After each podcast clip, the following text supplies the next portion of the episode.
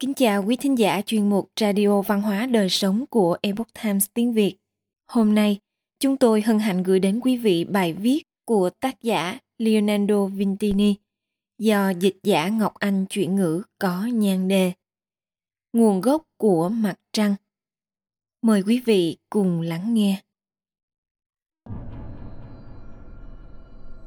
Don Wilson trong tác phẩm Tàu vũ trụ mặt trăng bí ẩn của chúng ta đã từng đặt ra câu hỏi Có phải mặt trăng là một con tàu vũ trụ rỗng bên trong được đưa vào quỹ đạo của trái đất từ thời tiền sử xa xôi? Mặt trăng là vật thể nổi bật nhất trên bầu trời của chúng ta vào ban đêm. Nó đã truyền cảm hứng cho những điều huyền diệu và thần thoại từ ngàn xưa.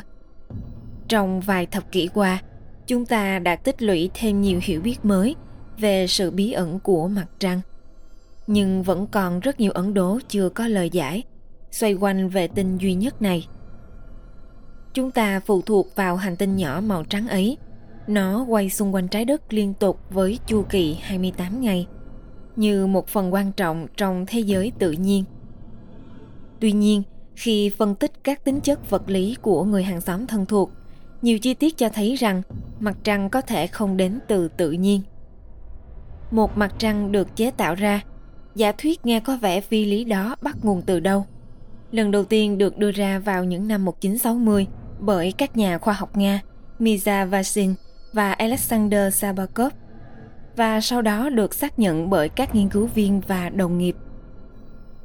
Ý tưởng bao gồm 8 nguyên lý cơ bản, phân tích một số đặc điểm kỳ lạ nhất của mặt trăng. Dưới đây là bản tóm tắt ngắn gọn về những quan sát đó. Bí ẩn đầu tiên về mặt trăng, vệ tinh lớn, hành tinh nhỏ. So với các hành tinh khác trong hệ mặt trời, quỹ đạo lẫn kích thước của mặt trăng đều thật bất thường. Tuy nhiên, các hành tinh khác cũng có mặt trăng, nhưng với lực hấp dẫn yếu hơn.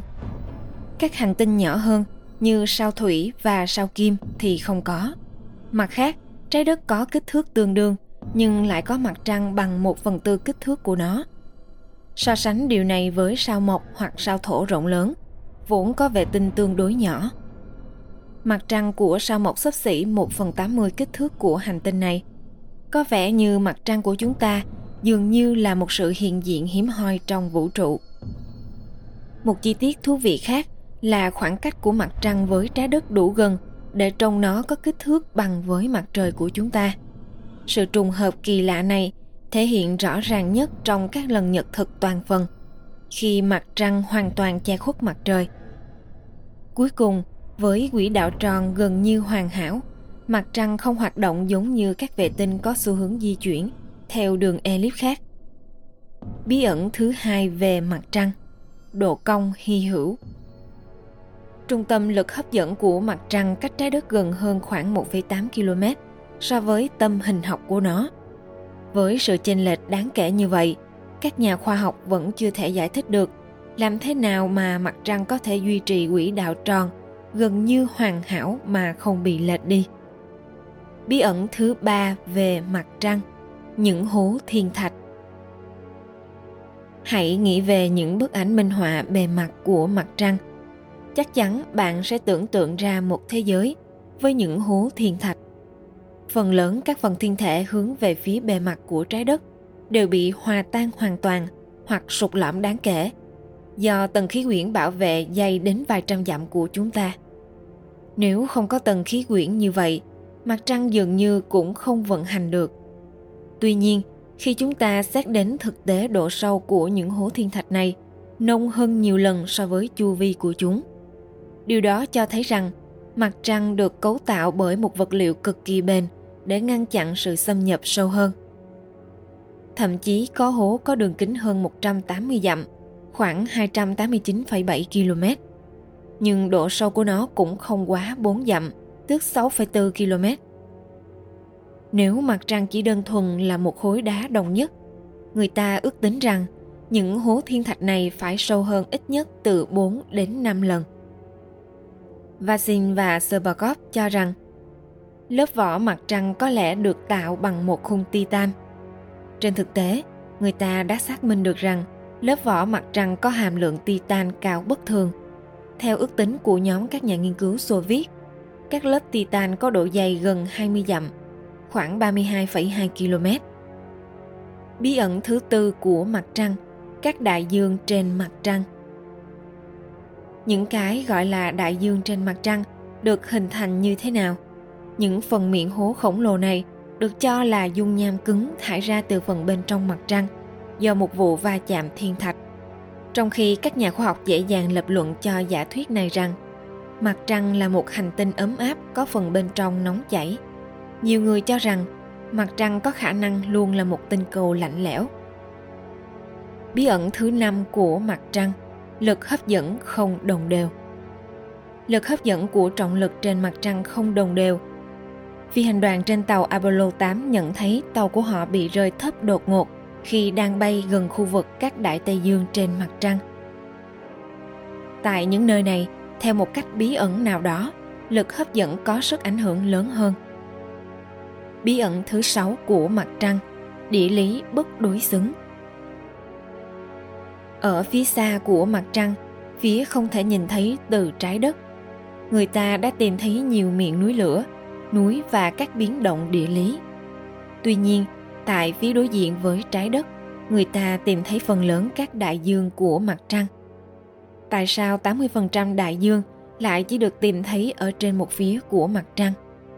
Bí ẩn thứ bảy về mặt trăng, mật độ thấp. Người ta phát hiện rằng mật độ của mặt trăng chỉ bằng khoảng 60% mật độ của trái đất. Nhiều nghiên cứu khác nhau đã chứng minh độ rỗng không thể bàn cãi của nó. Trong cuốn sách năm 1982, Cổng mặt trăng, những phát hiện được dự kính của chương trình không gian Hoa Kỳ, kỹ sư hạt nhân và nhà nghiên cứu William L. Birenheim viết rằng bằng chứng từ các thí nghiệm địa chấn của Apollo cho thấy mặt trăng rỗng và tương đối cứng. Hơn nữa, một số nhà khoa học đã khá táo bạo khi cho rằng độ rỗng như vậy là nhân tạo. Trên thực tế, theo vị trí của các lớp bề mặt đã được xác định, các nhà khoa học tuyên bố rằng mặt trăng dường như là một hành tinh được hình thành ngược. Một số người dùng nó để lập luận cho giả thuyết mặt trăng là một công trình nhân tạo. Bí ẩn thứ 8 về mặt trăng, các giả thuyết khác về nguồn gốc của mặt trăng. Hơn một thế kỷ qua, có ba giả thuyết chính giải thích về nguồn gốc của mặt trăng. Một giả thuyết cho rằng mặt trăng thực sự là một bộ phận của trái đất đã bị vỡ rơi ra. Một giả thuyết khác cho rằng mặt trăng được hình thành cùng thời điểm với trái đất, sinh ra từ các đám mây tinh vân nguyên thủy giống như trái đất. Tuy nhiên, những giả thuyết này không lý giải được các điểm khác biệt đáng kinh ngạc giữa bản chất của cả hai tinh cầu. Lý thuyết thứ ba đề xuất rằng trong quá trình lang thang trong vũ trụ, mặt trăng đã bị hút vào và bị giữ lại trong quỹ đạo của trái đất. Các vấn đề với giả thuyết này nằm ở các lập luận nêu trên. Quỹ đạo tròn và theo chu kỳ gần như hoàn hảo của mặt trăng và kích thước tương đối lớn của nó. Trong trường hợp mà một vệ tinh bị một hành tinh giữ lại, nó sẽ có một quỹ đạo dị biệt hơn, hoặc ít nhất là một quỹ đạo giống như hình elip. Một vấn đề khác của cả ba lý thuyết trên là chúng không có khả năng lý giải được mô men động lượng lớn giữa mặt trăng và trái đất. Cách giải thích thứ tư được nêu lên chi tiết trong bài viết này có lẽ là gây kinh ngạc hơn cả. Tuy nhiên, nó có thể giải thích những đặc điểm bất thường của mặt trăng. Bởi vì một vệ tinh do những sinh vật thông minh chế tạo ra sẽ không giống các thiên thể hình thành ngẫu nhiên hàng tỷ năm về trước. Trên thực tế, nhiều nhà khoa học đã chấp nhận giả thuyết này như một lý thuyết có giá trị không kém những lý thuyết còn lại. Lần đầu tiên tình cờ biết đến giả thuyết gây chấn động của Xô Viết, tiết lộ về bản chất thực sự của mặt trăng. Tôi đã rất kinh ngạc. Lúc đầu, tôi cho rằng điều đó thật khó tin và tôi đã bác bỏ nó theo quán tính. Sau đó, thông tin khoa học từ các cuộc thám hiểm Apollo của chúng tôi mang lại ngày càng nhiều dữ kiện ủng hộ lý thuyết của soviet tôi thấy mình buộc phải chấp nhận nó. Don Wilson viết trong phần mở đầu cuốn sách khám phá về giả thuyết về tinh nhân tạo của ông. Our Mysterious Spaceship Moon Tạm dịch, Tàu vũ trụ mặt trăng bí ẩn của chúng ta nếu thực sự mặt trăng là nhân tạo, mục đích của nó là gì và ai đã tạo ra nó có phải nó được tạo ra đơn giản là chỉ để chiếu sáng bầu trời đêm, hay là có ý đồ nào khác? Từ trường của nó có ảnh hưởng đến thủy triều, chu kỳ kinh nguyệt của phụ nữ, và một số thông tin rằng trăng tròn thậm chí có thể ảnh hưởng đến trạng thái tinh thần của con người. Mặt trăng trở thành một phần không thể thiếu của cuộc sống trên trái đất.